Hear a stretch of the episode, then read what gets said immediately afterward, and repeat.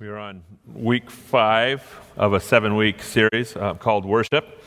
Uh, a couple weeks ago, we talked about worship in relationship. We talked about worship in spirit and in truth. Worship in freedom uh, was last week, and worship in perspective is this week.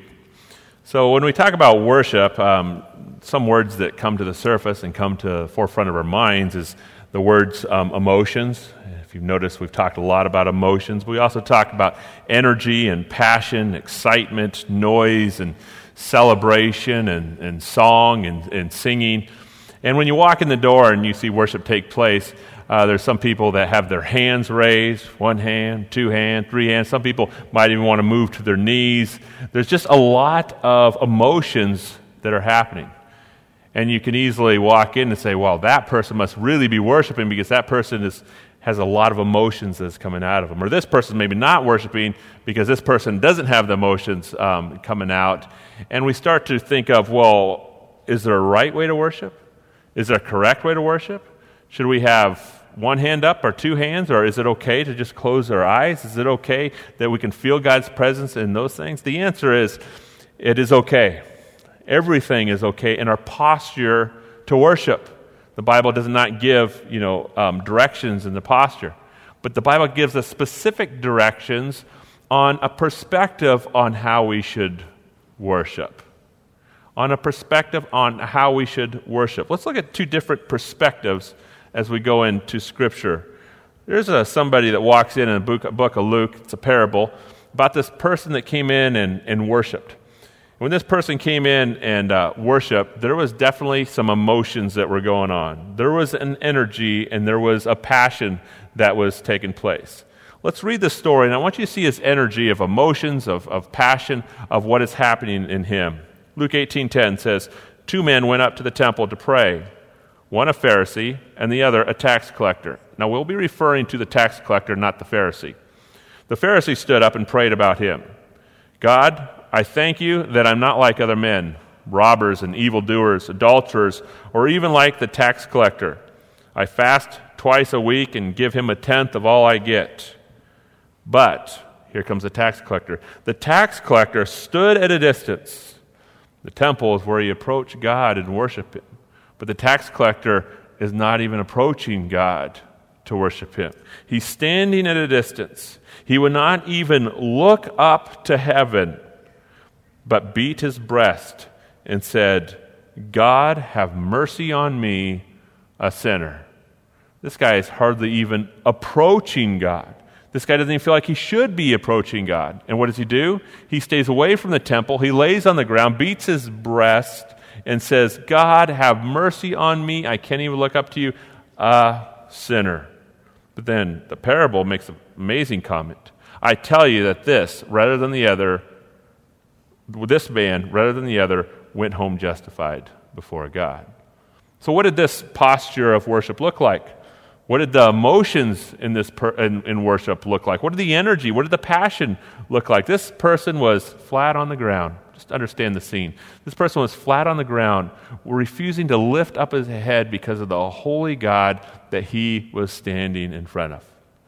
Now, we just sang a couple songs, and um, I didn't see anybody in that, in that posture. Well, if you look at this verse, it says, you know, this is acceptable worship. Why weren't we in the posture if this is acceptable worship? Should we be in the posture? In fact, there can even be some confusion going on. What kind of posture should I be in? What kind of emotions should I be having? Let's look at another passage of somebody worshiping, and I will tell you before we get into the passage that this person's um, um, energy is um, a little bit different the person that came in before God is almost like a funeral. But this person carries a little different energy. Psalms 50, 150, 1 through 6. Praise the Lord, praise God in the sanctuary, praise Him in His mighty heavens, praise Him in the acts of power, praise Him in the surpassing greatness, praise Him with sounding of the trumpet, praise Him with the harp and lyre, praise Him with tambourine and dancing, praise Him with the, sing, with the strings of the flute, praise Him with the clash of cymbals. Praise him with the resounding cymbals. Let everything that has breath praise the Lord. Now, that is completely opposite, is it not? Somebody laying down, I can't even lift up my head. And yet somebody almost standing up with a proclamation of, Thank you, thank you, thank you, thank you, thank you, God.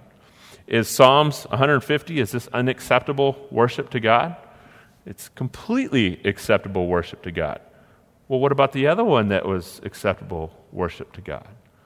So we can look at this and say, you know what? When it comes to worship, am I doing it right? The one who does it right is the one that puts worship into perspective. What do I mean, and what perspective should we have? Number one, we must worship in the context of death and resurrection.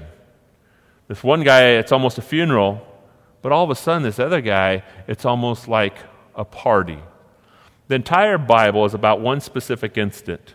It is about the incident that Jesus came to earth as a man, died on the cross for our sins, and then rose again.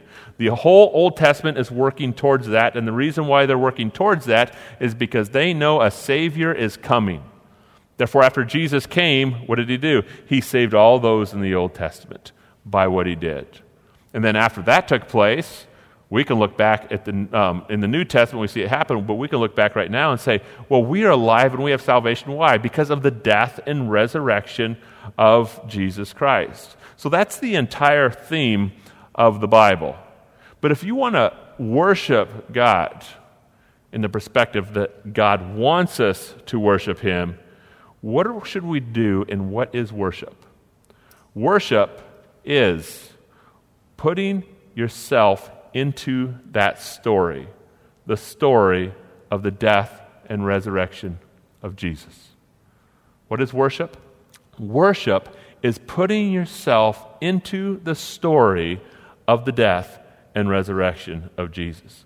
The death and resurrection of Jesus has happened, but now what I want to do is I want to put myself inside of that story and give glory. What do I mean by that? Let's continue to work through it. Number two, um, worship in the context of death. We are dead in our transgressions and sin.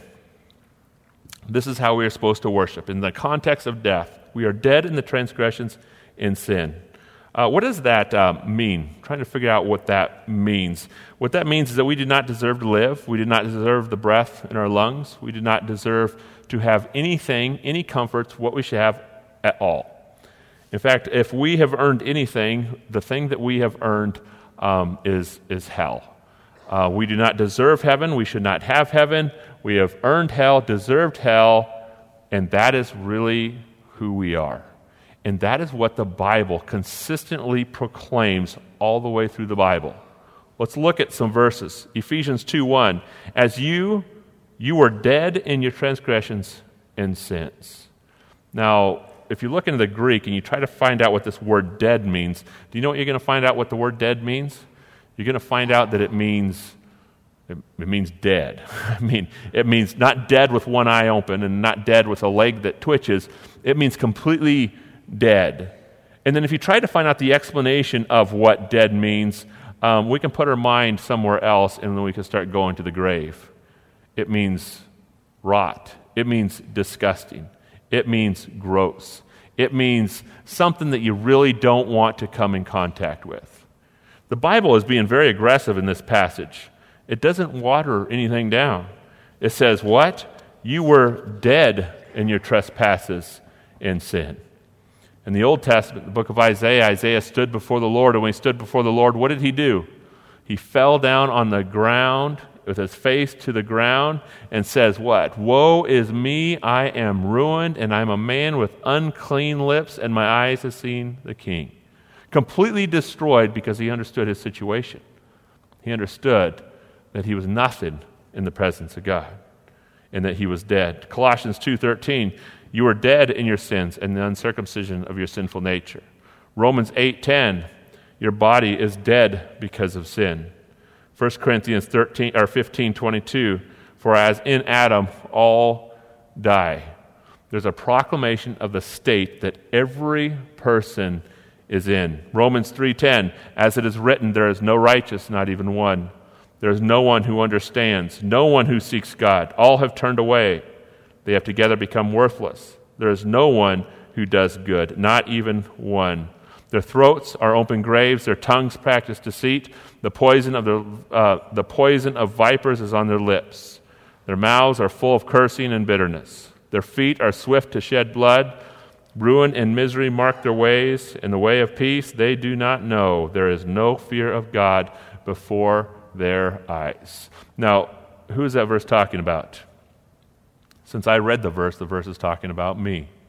And if you read the verse, the verse is talking about you. There is no one righteous, not even one. All of us are messed up. Now, this is a truth that, uh, that we really don't like to hear, but yet it's a truth that the Bible continues to proclaim. Just want to show you um, a slide that we'll be working, th- working through and working with. As we often think of ourselves as, right here, normal. We're not really that bad. The Bible wants us to think of ourselves as here. We are dead in our trespasses and sins. We are completely lost in desperate need of what? Desperate need of a Savior. So look at the context of death, but what else should we do in worship? Number three, look at the context of resurrection. Context of resurrection is we have been made alive in Christ who has raised us from the dead. Now, I uh, play the lottery twice a year and uh, buy two tickets. One of the tickets is for the Rogue River. And what takes place is I pay $10 and I get put into this huge lottery. And if they draw my number, then I get a raft the Rogue River, and that's the only way I'll be able to go. One out of nine chances I'll be able to get it. I also play the lottery in the Grand Canyon. I'd really like to get a permit on the Grand Canyon. So I apply, and it's $25 a year. It's hard for me to write the check for $25. And the reason why it's hard for me to write the check for $25 because the chances of me getting it are very, very slim. They used to do a waiting list, and it took 20 years to get to the top of the waiting list after you got put on it. So it's, it's very, very slim. So writing the check for $25 is very discouraging. But in 2012, I won the jackpot. I won the lottery. Now, I will tell you that that did something to my emotions. What did it do to my emotions? It just filled me with joy, filled me with excitement, filled me with anticipation. What takes place when I apply? Why am I doing this? Why am I spending the $20? There's almost like emotions that go, this is ugly, but then when you get it, what do you do? There is a celebration that just makes you alive. You see, when we're talking about the context of, of death and resurrection, we are dead in our sins, but we can be what? Alive in Christ. Why? Because of the resurrection. Every verse that I read I want to read it again, but this time I want to complete the verse. Ephesians 2 1. You are dead in your transgressions and sins. Now we read that part, but let's continue. But God, being rich in mercy, made us alive together with Christ and raised us up with him and seated us with him in the heavenly places in Jesus Christ. I was lost, but I'm found. I am ruined, but I can be put together with what? The resurrection. Colossians 2:13 When you were dead in your sins and the uncircumcision of your sinful nature, God made you what? Alive with Christ. He will forgive and wipe away, uh, wipe away everything that kills you, which is your sin. Romans 8:10 But if Christ is in you, your body is dead because of sin, yet your spirit is alive because of righteousness. And then 1 Corinthians 15:22 for as in Adam all die, so also in Christ all will be made alive. When you come in to worship, what should we do? If we want to grow a passion for God, if you want to grow a passion for service, if you want to grow a passion for singing, in fact, maybe you walk in the door and you think, well, I just don't have a passion. How do I get the passion? The way to get the passion is to worship in the context of the death that you deserve and yet the resurrection that you have.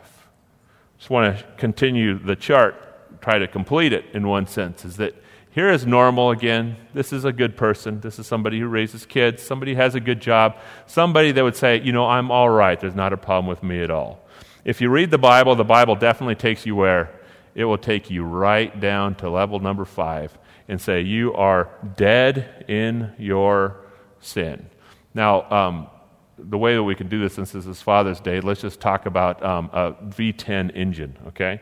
So you got 10 points right here, five, five moving up, and you got five moving here. We should be five depressed at the very, very bottom if we read the Bible. But if Christ is risen from the dead, we're no longer normal. Our excitement should be there. So let's just show the next slide. This is where we should be at when we come to worship. We are dead in our sins but we are made alive in Christ, and that is anything but normal. However, when we walk into worship, some people walk in like this when it comes to passion. They're like, you know what? I'm normal. I'm just below normal a little bit. I'm not necessarily dead necessarily, but you know, I'm uh, okay. I do good at my job. I do good at raising my kids. I do good at the things that I need to do good at.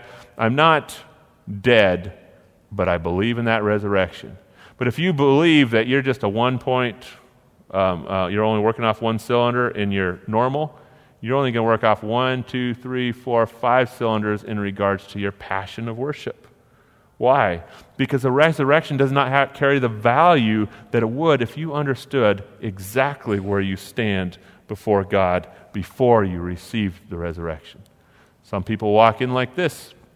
This person could be considered as one of the Pharisees. He walked in and said, I believe in the resurrection at the top five, and I'm also an amazing person that God desperately needs. This person walks in and says, You know, I don't know what God would do without me. You know, if I left town, this ministry would fail. You know, God needs me, and if God doesn't have me, you know what's going to take place? Is things are not going to happen in this world boy, God should almost be thanking me that I'm here. So what happens? That just gives us two, what? Cylinders to work on in worship. Why? Because we really don't care about the resurrection. The higher we think of ourselves, the worse we think about the resurrection. We do not carry that value of the resurrection. Some people don't believe in the resurrection at all. Next slide. And they come in, say, You know, I don't feel good about myself. And I understand that I am not normal. Did you know that everybody in this world believes one thing? There's one common denominator that everybody believes, and that is, is that we are messed up as human beings and messed up as, as individuals. Everybody knows that we're not normal. Some people go deeper and go, well, yes, and we're not normal as well. What is this? This entire despair trying to work yourself up to what? Work yourself up to normal. Talk about a miserable life that would bring absolutely no passion. Where should this person be? Number five, bottom of death, but celebrating over the amazing resurrection that we have um, in Christ. So, if we're going to worship in the context of death and resurrection, how do we do it? What do we do? How do we worship in the context of death and resurrection? One thing that took place in Acts Acts 2, is the gospel was given when the church was planted. And when the gospel was given, what did Peter say you need to do? Repent and be saved. Repent over what? Over the death and resurrection of Jesus. And after they repented and were saved by the death and resurrection of Jesus, they did something else. They were what? Baptized. What is baptism? Baptism is standing up in the water, water comes up to your legs, and you are identifying yourself with a death, burial, and then what you're doing when you come out of the water with the resurrection of Jesus. This is what set the church aflame. And the reason why it set the church aflame is because people were saying, I'm not just wonderful. In fact, in God's eyes, this is who I am. Lost, but now I'm found. And then all the way through the Acts, they worshiped in the context of the death that they deserved and the resurrection that they had. So ask the question how do we worship in that context? Number one, on how to worship in that context. In worship, don't try to feel God, look at God. And look at what? Look at his death and resurrection. One thing I really enjoy is I really enjoy watching um, my daughters um, play sports. Couple weeks ago, my youngest daughter had a soccer tournament, and she's an eighth grader, and she's moving up into high school. And as she's moving up to high school, um, we kind of wonder okay, how's she going to do in regards to bigger kids, more organized, stronger, faster pace, stronger you know, kicks, and those things. And we were really looking forward to this tournament. Um, and as we went to the tournament, uh, what did we see? Well, we saw an aggressive girl. And what does dad do when he sees an aggressive girl? Knock people over and kick balls and make goals. It makes dad full of joy. It gives dad full of excitement, and dad starts getting louder and louder and louder and louder. And it seems like she got more aggressive, more aggressive, more aggressive, more aggressive. After the entire tournament, that team, I'm not mean to brag, but that team won. Her team won first place and then tournament, and, um, and she made the majority of the goals. I said, Yeah, that's, that's my daughter. Yeah, that's my girl. I will tell you, my emotions were controlled by the activity that was taking place in front of where? In front of my eyes. The, my emotions were not controlled in the activity of me trying to feel something. What happened is I looked at something and it filled me up. Now, in worship, many people think, well, what we need to do is we need to have a feeling. I've got to feel God. In fact, I talked with three people this past week that were concerned with themselves.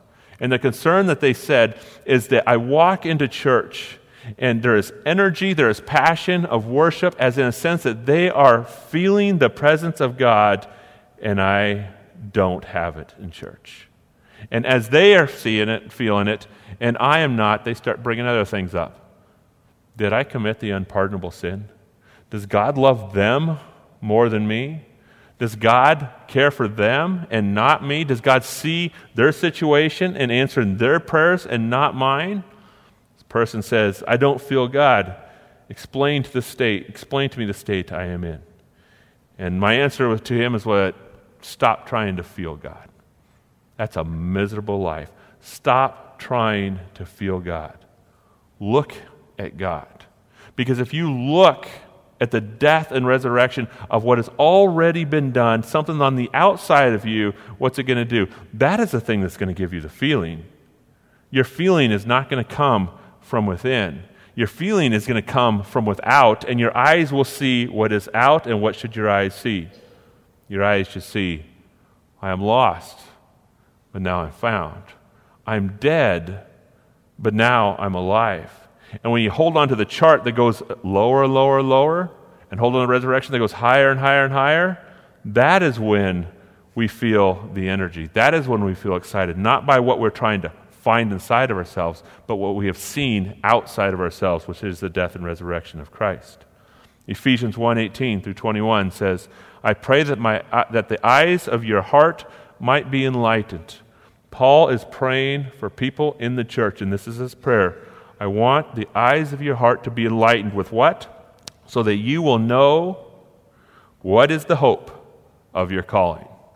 Paul is praying, I want people to know the hope of their calling. If you look at the entire par- uh, passage, the entire chapter, you will see what that hope of the calling is. I didn't write it all down, but the hope of the calling is that you were chosen before the foundation of the world, that your past has been completely wiped out and that your future will not ever go on again without God being next to it. Paul is praying, I hope that people's eyes would understand that. Continues to go. What are the riches of his glory, of his inheritance in the saints? Open your eyes to what? The riches of his glory and the inheritance of his saints. That's a very confusing verse. And you say, well, what does this verse exactly mean? What this verse means is that we are God's inheritance, and God is celebrating about what He is going to inherit, meaning us. God is excited about us. God loves us. God died for us. God is emotionally moved. Why? Because He is going to receive us as a result of what He has done at the cross. Paul is praying, I wish people's eyes would just open to that. Continue the passage. And what is the surpassing greatness of his power towards us who believe? I will give them all the power. If their eyes could just open to it, God will give them the power they need. These are in accordance with the working of the strength of his might, which he brought about in Christ when he raised him from the dead and seated him at the right hand of the heavenly places. For above all rule and authority and power and dominion, and every name that is named, not only in this age, but also in the age to come, all authority has been granted to him, and where is a huge piece of his focus? Can you believe that it is us? To sum this passage up, Open your eyes to what? To the foundation to, to, that you were chosen before the foundation of the world. Open your eyes that your past has been completely washed away and your sin has been completely atoned for. Open your eyes at the future of God, and He will not take one step without you. Open your eyes that Jesus is excited about you. Open your eyes that He loves you. He died for you. Open your eyes today that He will give you the power that you need to make it in this life. This is a living hope that we can see. When we say, I want to feel God, what are we trying to feel? I want to feel God. What are we trying to feel? Don't try to feel anything. Look at God, and you will be emotionally moved. Therefore, the challenge will be when you sing, sing with the gospel in mind. Sing with the death that you deserve and the resurrection that you have on the forefront of your mind.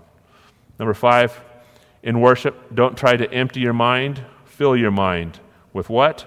The death and resurrection. There's two forms of meditation. One is a worldly way, um, and the other is um, a biblical way.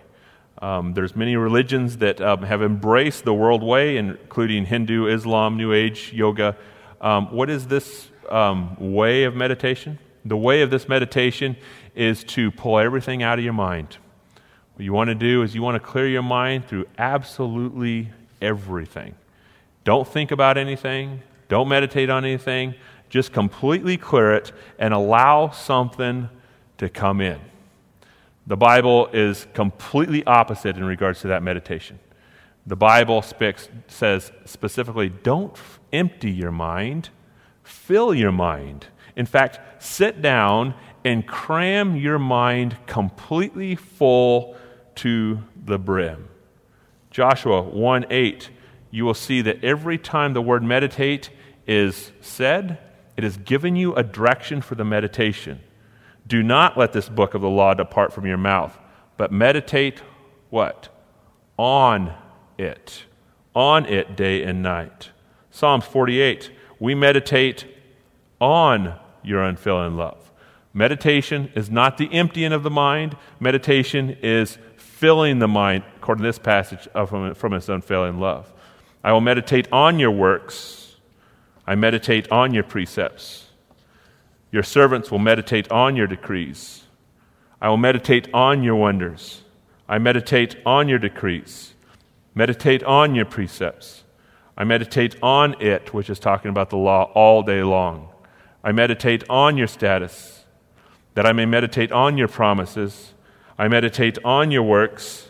I meditate on your wonderful works. You will never see the word meditation without giving you a specific thing to shove your mind into. The emptying of your mind is not biblical meditation. The filling of your mind is biblical meditation. So when we come to worship, what should be taking place? Our minds should not be emptied. They should be full of what? The death and resurrection of Jesus, as all of those things point specifically to that. Philippians 2:10 says that at the name of Jesus every knee shall bow in heaven and on earth and under the earth. The answer is done and the answer is in the resurrection and all of our knees are going to bow towards it and towards him who has completed it. Therefore it should be filled into our mind. Number 6, the heart of worship is understanding who you are and celebrating who He is and what He has done for you. It's easy to be happy about the resurrection, but it is not in our nature to understand who we are and what we deserve. It's not in our nature to say, I am not righteous, not even one. It's not in our nature to say, our works are even God's filthy rags. But as long as we hold on to that I am a strong person and the resurrection is here, our passion will not grow. In my prayer journal, I just wrote some, down some Puritan prayers. And the reason why I wrote these down is because I needed to be reminded of where I'm at and what God has done. Because I understand that this is where my energy is going to come from, and this is where my passion is going to come from, in a sense of who I am and yet who God is. So feel free to take these prayers and use them, put them in your journal if you'd like, but I just like to read them. God, I'm astonished at the difference between my receiving and my desiring, between the state of blessing that I'm in and yet the place that I should be, between the heaven I'm bound for and the hell that I merit. God, show me in myself I am dying, condemned and wretched, but in Christ I'm reconciled and live. God, I carry enough evil in me to be a devil, yet enough grace to be the Son of the Most High God.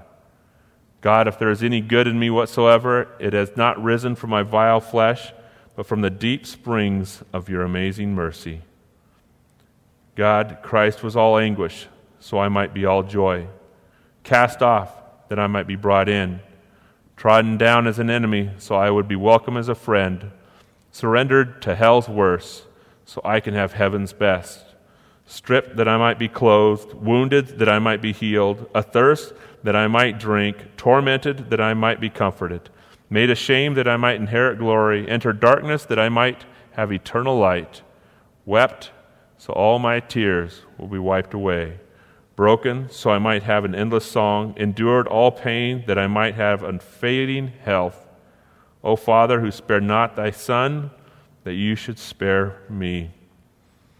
God is the flame of my life to worship you, the crown of glory of my soul to adore you, and heavenly pleasure to approach you. Therefore, humble me before the dust root out and tear out every pious weed of self righteousness so I can worship you now. To worship, we have to understand, understand the state of who we are, where we've been, and what we deserve, and then look at the amazing state, way beyond normal, of what we received, what we've been given, and what we have through the resurrection of Jesus. God, I just uh, thank you so much for the story, God. And it's beyond a story, but God, it is a story that we can look at of, uh, of what you have done for us. And God, just that, that statement of that story, God, is something that uh, is going to build our passion. And I just pray, God, that all of us take advantage of that story specifically to build the passion, God, that we all long for. May us never forget, God, um, the death that we deserve. And may us always remember, God, the resurrection that, that we do have. God, I just pray that every time we walk into this building and we sing songs, that this would be on the forefront of our mind as we, yes, bow down, but also as we consistently celebrate and sing very loud. Thank you, God. In Christ's name, amen.